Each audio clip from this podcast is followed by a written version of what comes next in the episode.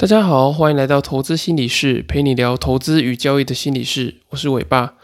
今天想跟大家聊聊，你太想赚钱吗？其实你是在追求认同感。之前在第九集，该不该跟别人说我的工作是什么，上班或是投资赚多少钱？这一集里面提到，如果你把你的投资目标跟绩效说出来的话，可能会增加你的投资的压力。那尽管如此呢，还是有许多人选择到处去跟别人讲自己的绩效啊，或者是到处去跟别人比对账单，然后发表对自己的投资高见等等的。那这其实背后的心理因素啊，是你想要被认可。我之前有分享过方舟文化的一本书，叫做《人们为什么会想被认可》。那这本书里面提到，人们被想要被认可的原因呢，主要是因为会由这自己受欢迎的程度呢，来决定自己的价值。我也常常陷入这样的心理游戏之中，因为我自己本身比较没有自我认同感，常常会怀疑自己，所以需要靠呃对别人去输出知识啊，或者是价值来提升自己的认同感，确认说诶自己的状况好像还不错，然后借此来提升自己的自信心。那大学时期呢，因为我在投资方面，我自己可能呃启发的比较早，然后我比较早进入这个投资的市场，所以很多的学长姐、学弟妹。他们会来我的寝室来问我说：“诶，怎么样投资股票啊？怎么样去理财？”所以我也会到处去别人的寝室教人家投资，而且还上过校刊。可是其实这样的状况呢，我觉得并现在回想起来，这并不是一个好的状况，因为大家都知道“少年得志大不幸”嘛。我那时候不断的去追求外在认同的结果呢，就是让自己没有办法好好的去检讨，说自己到底哪里做不好，而且我也没有办法去培养一个比较健康的自信。导致后来呢，都是靠着这种获利啊，或者是去教别人投资这种方法来增加自己的自信心。那最后呢，就会变成是有点像是自我膨胀，然后所以导致我在一毕业的时候呢，就去用融资啊，或者是一些选择权的工具，然后亏亏了很多钱。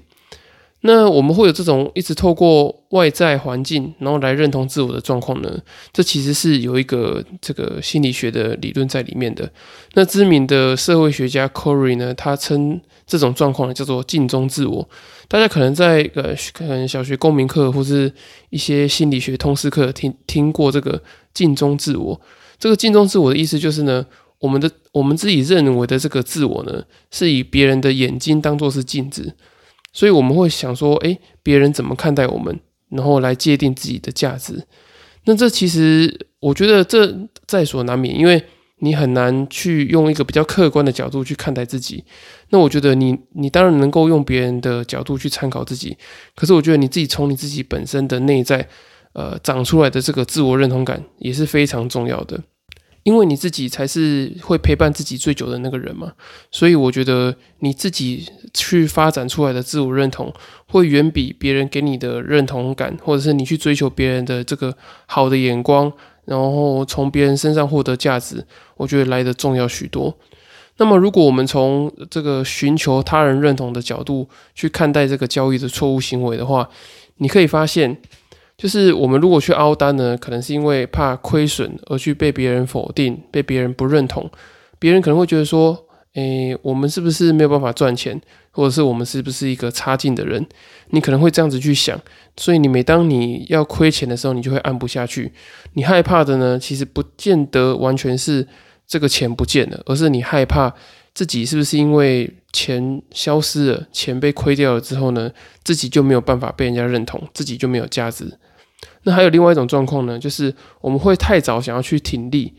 那可能你原本设定这个行情呢，可以跑到六个月、呃一年，甚至是你是一个长期投资三年到五年。为什么很多人在这个长期投资或者比较长周期的交易跟投资做不好的原因呢？我觉得跟这个想要寻求认同感是非常有关系的。因为在长期投资的过程中啊，你势必会经历过一阵子比较大幅的回档。那在这个大幅的回档里面呢，非常考验你自己的，就是这个自我认同的部分。你会害怕你的亏损是不是会给你造成一个否定感？就像刚刚讲的，所以你就会想要提早的去呃结束这个部位，然后你会想要在有获利的时候呢，赶快先把它锁定住，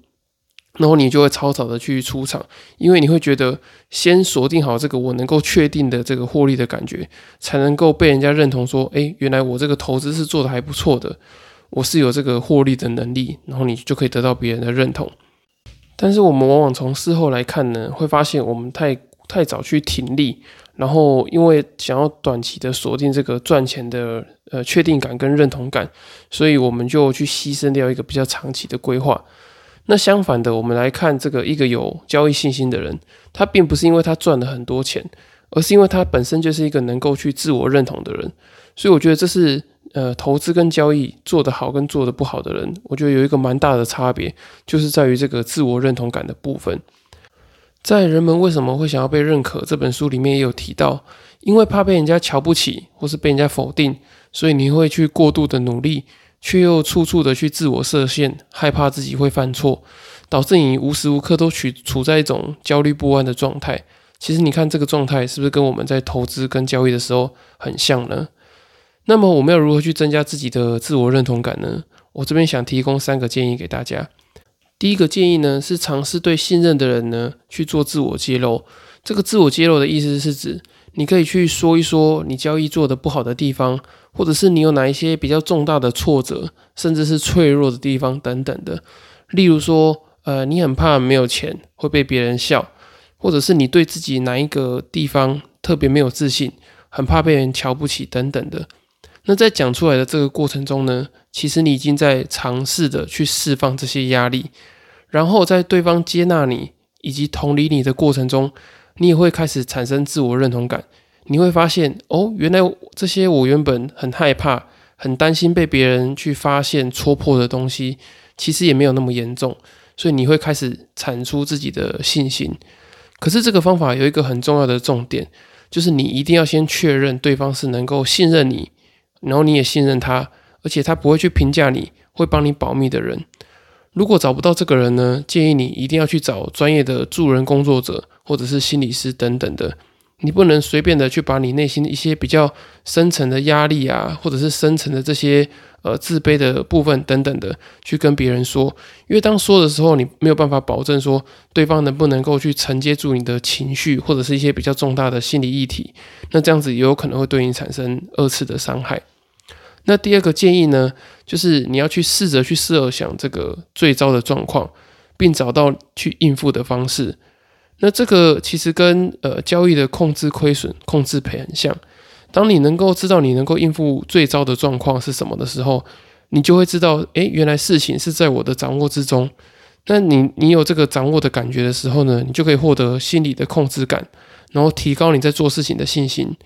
关于心理控制感的部分呢，我们之前在十三集的时候其实有提提过。那大家也可以去十三集去再去听听看这个关于心理控制感对于投资与交易的影响。这边也想要再提醒你，就是如果你在设想最糟的状况的时候，你一定要特别留意，不要让它变成一种灾难化的思考，不要把每件事情都想得非常的糟糕，因为你这样子会变得非常的辛苦。你一定要有一些客观的标准去判断一件事情到底是不是会变得很糟糕。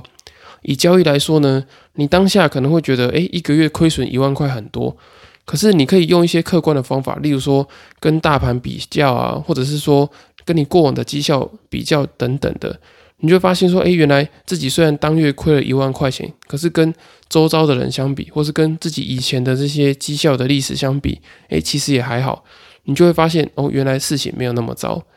那第三个呢，也是我觉得最重要的，就是你要去深刻的了解自己，探索自己。我发现很多人对自己其实是很不了解的。虽然说活到了可能三十岁、四十岁，可是你却对自己还是会有点陌生。你会不知道你的自卑是来自于哪里，你也不知道为什么你那么渴望的在市场中赚钱，然后渴望的在交易中找到这个认同感。那我觉得这些原因呢，可能来自于家庭啊、人际关系，或者是你的一些成长的经验等等的。透过不断的去了解你自己的成长的脉络，然后去探索你自己的优势跟想法。你会发现，其实你自己已经是一个很努力而且很棒的人，不需要靠着别人的肯定才有自我的价值。那当你能够从内在开始肯定自己以后呢，你就不会再一直受到这个追求他人的这个困扰了。那以上这个三个建议呢，我希望大家可以尝试的去做做看。当你能够不断的去呃从这个向外寻求认同，转变成呃关心自己的需求啊，关心自己的感受等等的，学着去爱自己，然后看见自己表现好的地方，不要一直去过度的检讨自己哪里表现还不够好。虽然说我们人类是群体的动物，我觉得在意别人眼光一定是在所难免。要你学会去爱自己呢，并不是要你学会去呃骄傲啊，或者是去自私，而是要让你学着去承认自己的脆弱，呃，接纳自己可能有些地方真的会做不好，然后聚焦在自己为了这个追求更好而付出的努力上面。那随着你不再的盲目的去追随别人的眼光，然后不断的去追求别人的认同。你改成呃肯定自己的进步，然后肯定自己的努力与付出，相信你的自信一定会一点一滴的慢慢去长出来，并且应用在你的投资跟交易上，增加你的这个交易执行力跟投资的信心。我觉得最重要的是，你的生活也会因此感到更加的快乐。最后想跟大家分享一下，今天讲到的这本书，人们为什么想被认可？也有出现在我跟读书共和国合办的交易心理线上书展当中。那么你如果有购买多本书的话呢，还有更多的折扣。你如果购买三本有七折，五本以上有六六折。那当你在结账的时候呢，输入 trade p s y 就是 t r a d e p s y，还有满千折百的活动。那这次的书呢，都是我很认真的去挑选一些关于交易的心理啊、交易实务以及这个大众心理学的书籍。相信你读了之后呢，一定会非常的有收获。也祝大家都能够找到自己的这个认同感。以上就是今天的内容，谢谢大家今天的收听。如果大家还有其他问题的话呢，也可以到下方资讯栏的粉丝专业去做留言私讯询问我，或者是到 Apple Podcast 留言给我五星的评价，我会非常认真的去看，而且我也会觉得很开心，就是录节目有你们的回馈。然后如果这些问题呢，我也会收集起来，在之后的节目再回复你们。今天节目就到这里喽，我们下次见，拜拜。